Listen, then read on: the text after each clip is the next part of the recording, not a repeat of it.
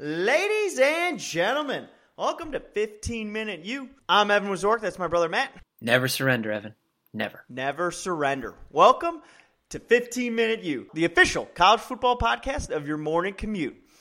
Today, we're going to discuss episodes four and, thanks to somebody's crafty saving skills, five, episode five of Amazon's All or Nothing. Two for one, ladies and gentlemen. Two for. Two for one. Our, I, I'm a deals man. Yeah. I'm a deals man. I'm, I'm giving deals to the people. Evan. The episode we recorded last week has been lost to the world because I officially deleted my end this morning. So here we are, folks. Episodes one, four, and five. But Matthew, anything you want to talk about uh, before we jump into these two episodes? Yes, sir. Uh, I have two things. Lay 'em on. Tell me which you want to start with. One, I want to talk Scott Frost all of a sudden being like, eh, we were really national champions. And then number two, I want to talk Hawaii football coach Nick Rolovich putting Oregon State on blast for just openly recruiting his players by sending them invitations to the Oregon State spring game, except they sent them to the Hawaii athletic office instead of to the players' individual addresses. Yeah, that's Where the one start? I really want to talk about. So let's save that. Let's do that. You know, save best for last. Scott Frost. So talk to me about Scott Frost. He ends up in Lincoln after a year campaigning for UCF to get in the playoff, and now he's Mister. Ah, you know what? You got to be in the playoff to be national champion. Like, wait, what? No, I think he's being reasonable.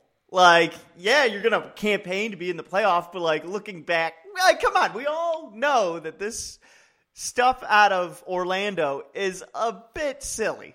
Is a bit like, That's fair. It's a bit Uh, UCF got you the your success at UCF got you the Nebraska job. You can at least give them a no comment. fair, fair. Probably should have gone with a no comment. I will at least admit that. So that, that's all I was looking for from, from Coach Frost. Let's talk Oregon State openly recruiting Hawaii players. God, I can't believe like the stupidity of the oh God, man. I was actually thinking about this when I was out running. Like there's no way you can deny it. You know what I mean? Like there's no like, oops, we accidentally did that. Like total intern clerical error. Nah, man. Like you blew up your spot. Nah. and the other fact that you need to know is that three Oregon State assistants, special teams coordinator Jake Cookus, wide receiver coach Kefense Hynson, and defensive line coach Legi Suiaunoa were all assistants at Hawaii within the last five years. Yeah, that was not a good look. So, don't you think they're the ones that sent it? Probably. I would imagine, like, you know, I don't know when they all got there. You got to think five years ago, that guy probably didn't do it. Because, No. like, those recruits that he was recruiting five years ago to Hawaii. No, I- they've been at Hawaii within the last five years. They've all had contact with the current, with some class that's currently at Hawaii. Oh, no, no, no. I don't disagree. I'm just saying. Uh, I bet the guy from five years So- okay. Take me through the process. How does this happen? That's a great question. To be a fly on the wall. What I imagined happened. I mean, I do think it. Oh. My gut is telling me, like, an intern was tasked with with putting these in the mail, Yes. right? And putting That addresses and as well. stamps on it. And probably heard someone told him, like, these are like the Hawaii recruits or something. And then like in his mind, he's like, "Oh, mail it to the University of Hawaii. Got it, coach." I know. Probably super excited. Some like, poor I get a manager got fired over oh, this. Oh yeah, Yeah. yeah. Some Yeah. manager got fired. Some interns got to let go. To me, that was the only solution that made sense. I, it was stupid and takes a certain amount of hubris to just openly recruit guys on other teams from the coaches. But that's kind of how some college football coaches roll. Okay, fine. But I don't think that they would mail it to the Hawaii athletic department themselves. Had to be some junior intern that didn't understand how U.S. mail works. Agreed. like who opened up the letters? Did the players open up the letters and they're like, "Coach, will you believe this?" Or you think the Hawaii athletic department filters out the mail for these players? Well, yeah, because it got sent to the athletic department. So then there's they have to decide, you know, what mailbox does this go to, and then they took it to uh, Rolovich and said, "Coach, what what is this?" And he was like, "Oh no." Oh Lord, do you that you think they get uh, any any repercussions from this? Uh, knowing the NCAA, probably in 2025 there will be some consequence for a middle schooler who a current middle schooler that's going to attend Oregon State in about seven years. Probably, probably. What else do you have for us before we move on to uh, all or nothing? Uh, I mean, it is a little not as timely as it was last week, but Shea Patterson deemed eligible. Maybe we should take 10 seconds and just say we're excited for that. You think he's got the edge despite Brandon Peters' three years in a Jim Harbaugh program? That's correct. I haven't read anything that would tell me otherwise. I also think he has more tools and more NCAA playing experience than Peters. Do you think Patterson's got more experience playing against better teams? No, but I've seen if I can get get you into that. SEC is better than the Big Ten trap. Way to avoid it. Yeah, thank you. That's what I do. That's what I'm here for. All right, ready to get into the episodes? All right. yes, sir. Let's do it. Episode four, Be the Game Changer, opens with the fateful Michigan Michigan State game. Played in that famous monsoon. Rashan Gary almost getting into fistfights on the field before even the first snap. What'd you think of the Yeah. game? What'd you think of the episode? Lay it on me. In that episode, you're really reminded um, how close that game was in the second half and how well the defense played. Uh, the offense was just horrendous. Um, I I did appreciate. I know that you had a slightly different take that in the press conference after the game, basically the reporter saying, you know, with Karan Higdon having the game that he had, don't you wish you would have run the ball more to Harbaugh? And Harbaugh goes, uh, you know, he kind he kind of deflects, and it's Yeah. like that was the play calling. Like, no. Uh, I appreciate that he wasn't going to throw Drevno or Hamilton under the bus for calling too many pass plays in a game where passing wasn't really working that well. Yeah, I mean, I appreciate he doesn't want to throw any of his guys under the bus.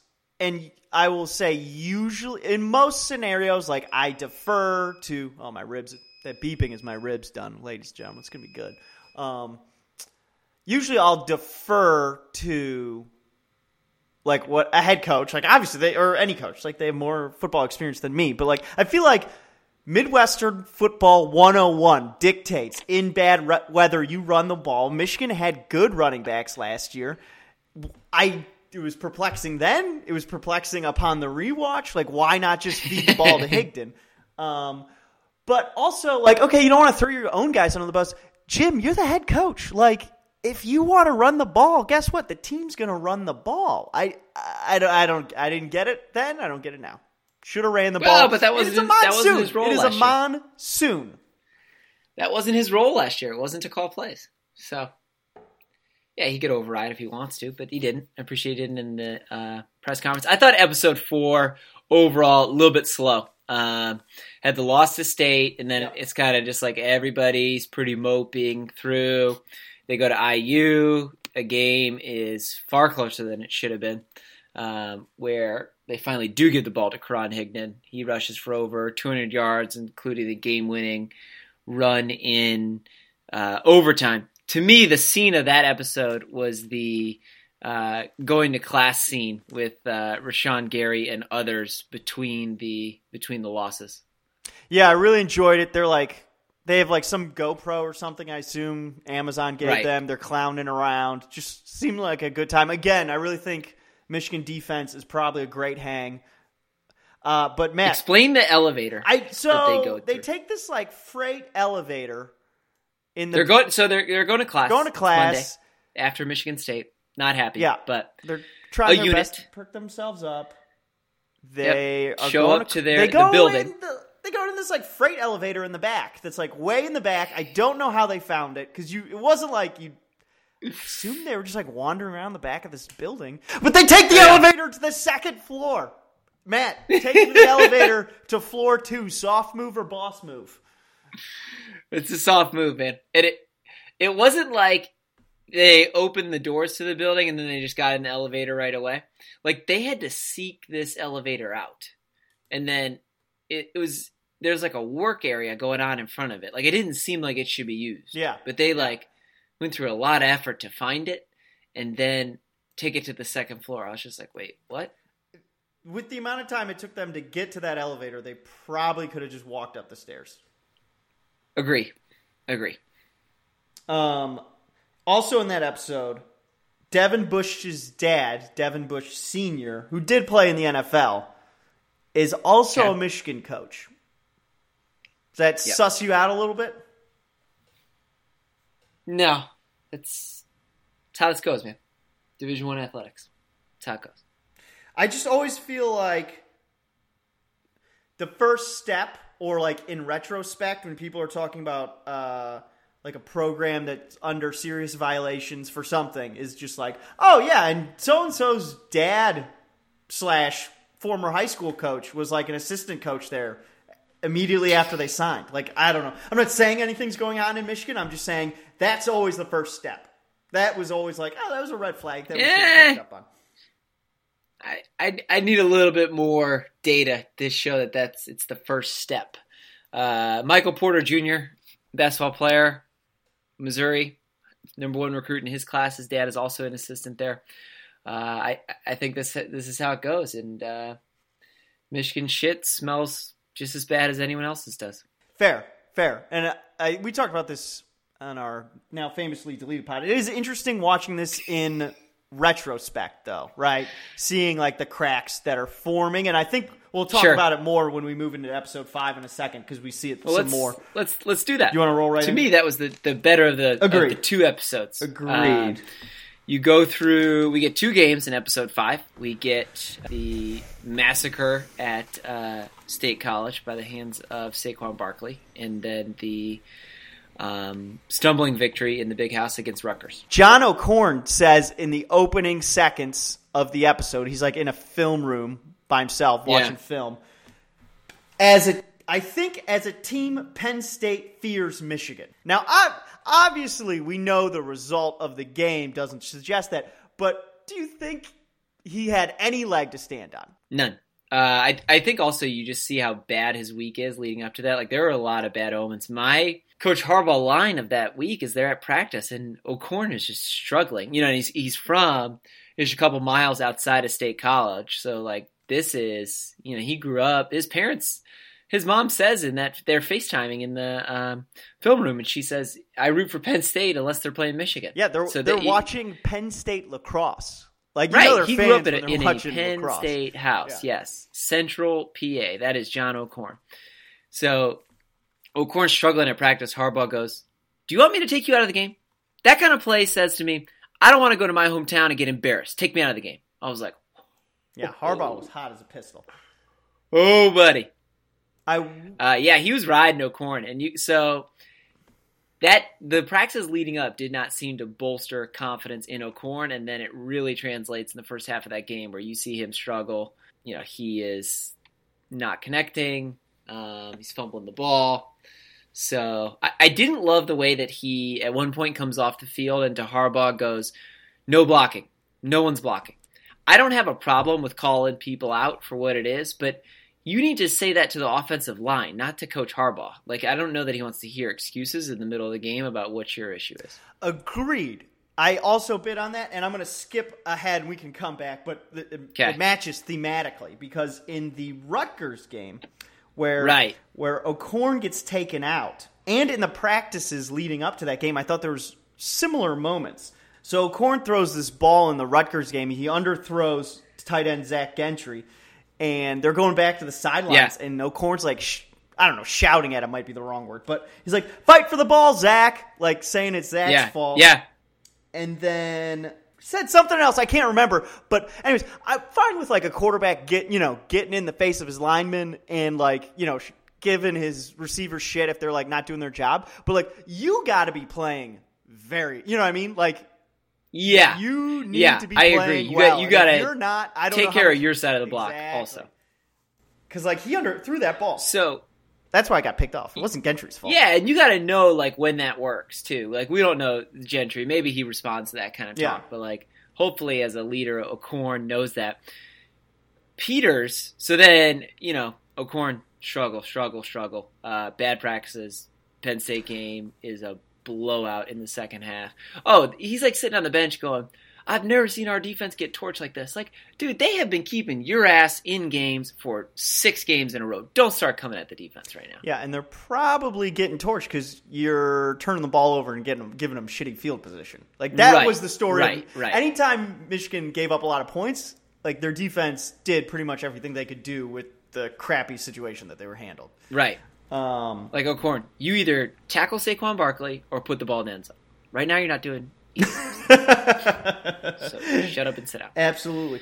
Uh, then, then there's all this noise. You know, it's it's between games, and then you know, it's chatter. Ann Arbor, Detroit radio. Like, should we play Peters? Should we play Peters? Should we play Peters? Peters in practice comes off as the most like blase dude that's there. I was like, wait, are you awake or what? He's like, yeah, you know, just gotta be ready. And then there's those scenes where he's warming up at practice and doing throws. It, his he's literally like, oh yeah, that was great. Throws another ball. Oh yeah. I'm like, wait, are you high or excited or A little medicinal, maybe. um, yeah, no, I think it's funny because like wha- neither of those guys seem like they're like rah rah like screaming. They're none of those guys are like Well- Winovich or Rashan Oh, Gary. Okay, okay. He but O'Korn tries to be, but he Kind can't of, back it up with his play, which is Well, his yeah. problem. And he well, and he tries to, but he also does it in a very like soft voice. Like uh halftime at the Penn State game, he's like, "All right, guys, Yeah. like make big plays out there. Let's go." Like ah, Yeah, He's not yeah, even yeah, like yeah. raising his voice. I thought that was funny. I know. I need him to have a little bit more swagger. You know, Yeah. Like fear is the wrong word, but there's there's just not like a presence with O'Korn in this um, documentary. You know how some dudes, it could be any men, women, however, like leaders when they step into the room, you know, like oh, this person's in charge, right? Yeah. that's part of the story of the Michigan quarterback room last year. Is you're just like, no, nobody conveys that. Speight doesn't. O'Korn doesn't. Peters is like, yeah, I'm ready. I don't know. When's the last time you think a Michigan quarterback was like that? Like an absolute, this is my locker room. Denard, Uh, that's what I was going Denard. Denard. for sure. It wasn't I'm- Devin Gardner. I'm just saying it's been. No, no. My point is, it's been a couple of years. I think I was in college So- when Denard was playing. It- okay, this is also. Let's go back to the beginning of the episode. Why is Shea Patterson the starter? Uh, Fair. He comes Fair. across to me as, as a dude with some swagger, though, too. Like, are you going to outswagger Peters? Uh, this documentary doesn't make that look too challenging right now. for the Capital One Bowl. um, Right. So let's talk. Uh, I- I got two more lines I got to get in. Okay. Uh, Rutgers game. Go to Rutgers at home. Sloppy victory, but a victory. They finally, after fumbling twice in the first half, pull the plug out of a cord and put Peters in. It's just too much over the top. Pep Hamilton out loud is saying, "I just don't trust him." Yeah. So Peters goes in immediately. Temp, rhythm, connections, guys. 10 of 14, touchdown, gets Michigan on the board. Now we got some positive MO going. I- was astounded when, after that drive ends, they both run up to Harbaugh on the next offensive I wrote this position. down. I wrote this down. O- This O'Korn's like, "Who's in? Who's in?" I was like, "Yo, homie, not you. Sit, not you. He just scored. Sit down." Yeah, I wrote that whole thing. He's he's like, who's in? Harbaugh just looks at him and is like, Brandon. And like, I wish I Yeah, like, like- the, that was the tone of his voice. He's like, Obviously. are you, are you fucking What? kidding me? Go go sit down. Yeah, It's go sit down. I, oh, man, oh man, that was just that was where he's like being fake confident, kind of. Know how to read a room there. Yeah. John, know how to Yeah. read a room. That was not reading the room. Do you have any more things on the Rutgers game? Because I got two post game scenes that were Post Rutgers games or post? yeah. Okay, hopping back to the Penn State game, I did like the quote. the The title of the episode, episode five, is "Nowhere to Surrender," and it comes from Jim Right. Harbaugh. Says after the Penn State game, "Hey boys, we got nowhere to surrender." He says, "There is no Appomattox in football," referring to Appomattox Courthouse. Uh, Har- Harbaugh just throwing shade at uh, the Civil War. how? What percentage of those players do you think knew know what Appomattox Courthouse is? Not to embrace the stereotype that all football players are dumb jocks, but like, come on. to me, Jim Harbaugh comes across as a as a lines guy, and he's and he's got some some go to lines. Freddie P. Soft Yeah. is a line. Um, Solve your problems with aggression is a line. I'm willing to bet that that's not the first time he's made a reference to surrendering and Appomattox around him. I could buy that. Didn't answer my question, but I could buy that for I, I oh, I'm going to give them credit. I'm going to say 90. ninety. Oh wow, okay. 90. I was gonna say seventy-five. Uh, put it out on, on Twitter. See if we can get any hits, man. yeah, I'm sure no one will answer us, but Worth a try. worth a try. Worth a try. Post game, they, you know, it got Mark Harmon. Jim Harbaugh transforms from football coach to dad. And then you see like seven kids walk out with Harbaugh and Sarah, and they're gonna get in this van. Harbaugh's being very corny Harbaugh like he is, and it's like, see how many kids we can get in here. Set the record for most kids in a uh, uh, a van, and uh, they all get in. Did you pick this up where the little kid behind him goes, "Can you stop making that face? You look like a creeper." He's Jim like, Harbaugh creeper to his face. All right, son, you're walking home. right? I was just like, little dude, do you know who you're talking to? And he's like, what makes me look like a creeper? And he's like, kids, like when you go like this. And uh, he's like making fun of Harbaugh how he like smiles. Harbaugh's like, wait, so my face look, makes me look like a creeper? And the kid's like, yeah, Tough crowd, man. Tough crowd. Dude. Little kids are the best, man. They, just, they straight talk you, tell you Right. whatever it is. How nuts would it be if, you could- like, your car, one of your carpool drivers was Jim Harbaugh? That'd be insane. Be dope. Those, those kids are gonna tell their kids about that. No, Right. Coach Harbaugh drove me home a bunch of times. the last thing I have is that after you know they show little little Harbaugh family traditions. According to Sarah Harbaugh, if there's a noon game, they come home, uh, they have some people over, and they usually watch games, and there's food, and just kind of. It's obviously more relaxing after they win as well. So Rutgers was one of those games, and I feel like the documentary is trying to show Harbaugh as a, you know, a lot of like family elements where like I'm a real person and not this like just coach bot. And there's like scenes with him like throwing the football with his son, and like Sarah's out there catching it, and they're running around and they're you know just doing doing little kid dad things. He has a son that's a coach at Michigan. Why has he not been in any scenes in the documentary? Like, where is Jay Harbaugh in this documentary? That's an interesting question that I haven't thought about it till you mentioned it. Is there odd beef there that we don't know about, or No. like, well, he this documentary? If you didn't know about Jim Harbaugh, you'd assume he just has Yeah. three little kids. Yeah, that's interesting. I hadn't thought about it. I mean, I haven't seen Jay Harbaugh. Haven't seen him. I don't his think son. so. He's not in the documentary. He's a coach. if there's such a beef, they wouldn't like he'd be coaching somewhere else. He wouldn't be coaching at Michigan. Be I my agree. immediate response, but also I think, um, like we were talking, Why is he we were there? talking. Uh, Drevno, the running games coordinator, doesn't say a word until until the Michigan the State game. offensive coordinator. Yeah, Yeah, he's the offensive coordinator slash run game coordinator. Uh, sure. Pep Hamilton's equivalent. Um, so my point of that being, there are other like important coaches that are not getting any love really in this documentary. No, I I meant it from a family thing because you try to show Harbaugh the family guy, but you leave his son out that coaches on the team. That it that seems to me like it would be a layup. true. You got Bush's dad in there. good point. It might be possible that Harbaugh is kind of a dick to his son, like a coach's son. You know, I got to be harder on you than I am on anyone else. Hmm. And Amazon's like, oh, that's not really, across to me that that's way. not what we're trying to do. But that's, let's, that's something I'm going to keep my eye out. When, if, when or if uh, Jay Harbaugh Jay Harbaugh shows up. shows up. You, he's got to at some point. Although it'd be kind of weird if they were like, "Hey, we got two episodes left. Let's introduce Harbaugh's other son that's been here the whole time." Yeah, I don't know.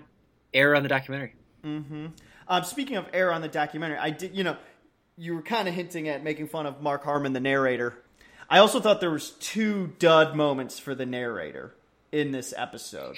Does like does the narrator like they make a big deal about like this would be a big win for John O'Korn because he's a hometown guy when they just spent like the last three to five minutes talking about he's a hometown guy. Like, yeah, we got it, man. That was what the Right, whole right, last scene was about. Um, Dude, that, that that Harmon is the king of that in this documentary. It's fall in Ann Arbor. Thanks, Mark. And then Penn State scores on the second play the game, and then the narrator's like, "Can Michigan keep up with this high-paced Penn State offense?" And it was like, "Yeah, no, no, we know that that's the question. We just we just witnessed it. We just witnessed that whole thing happen." Um, Dude, Mark Harmon for the Captain Obvious Award. I mean, Love it. let's not besmirch NCIS, beloved by every grandfather in the country, Mark Harmon. Certainly not his fault. Well, He didn't write it. it's his character.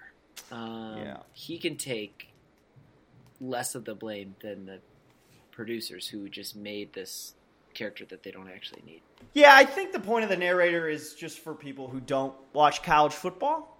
But I also think the producers are kind of lying to themselves that like people who don't watch college football are honestly going to watch this. Like Right. it's Agree. not Agree.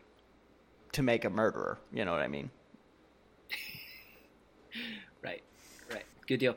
All right. That's all I got for episode five. That is also all I got. All right. Well, three episodes to go. Thank you so much, folks, for tuning in. There are no Appomattoxes in podcasting. Sorry, I don't. There are no I just felt like saying that. no Appomattoxes in podcasting. uh, we appreciate your flexibility. Apologize about the delay on our episode four recap. We'll be back with you next week. Remember, you can find us on iTunes, Apple Podcasts app, Google Play, wherever else you get your fine podcasts. Please remember to hit the subscribe button so you never miss an episode. And if you get an extra two seconds, give us a rating. That'd be great. Quick rating. That'd be great. Really ratings do help us. Like for whatever readings, the podcast with higher rankings get higher visibility on that po- Apple Podcast app. So be dope. If, Quick ranking. dope if you know, and we got some sincere ratings. We have some ratings right now from some of our friends that probably don't help us get any listeners. So some real ratings would be great. Agree. Agree. So, thank you so much, folks. Until next time, remember, don't pick them like my brother. And don't pick them like my brother. Who is this again? Is this the song you thought it was? This was not. No, last week's was like some you- smooth jazz R and B beat. Yeah, this is called Never Surrender. Because this is This is not the same. about not surrender. No, no Appomattox. No Appomattox and podcasting.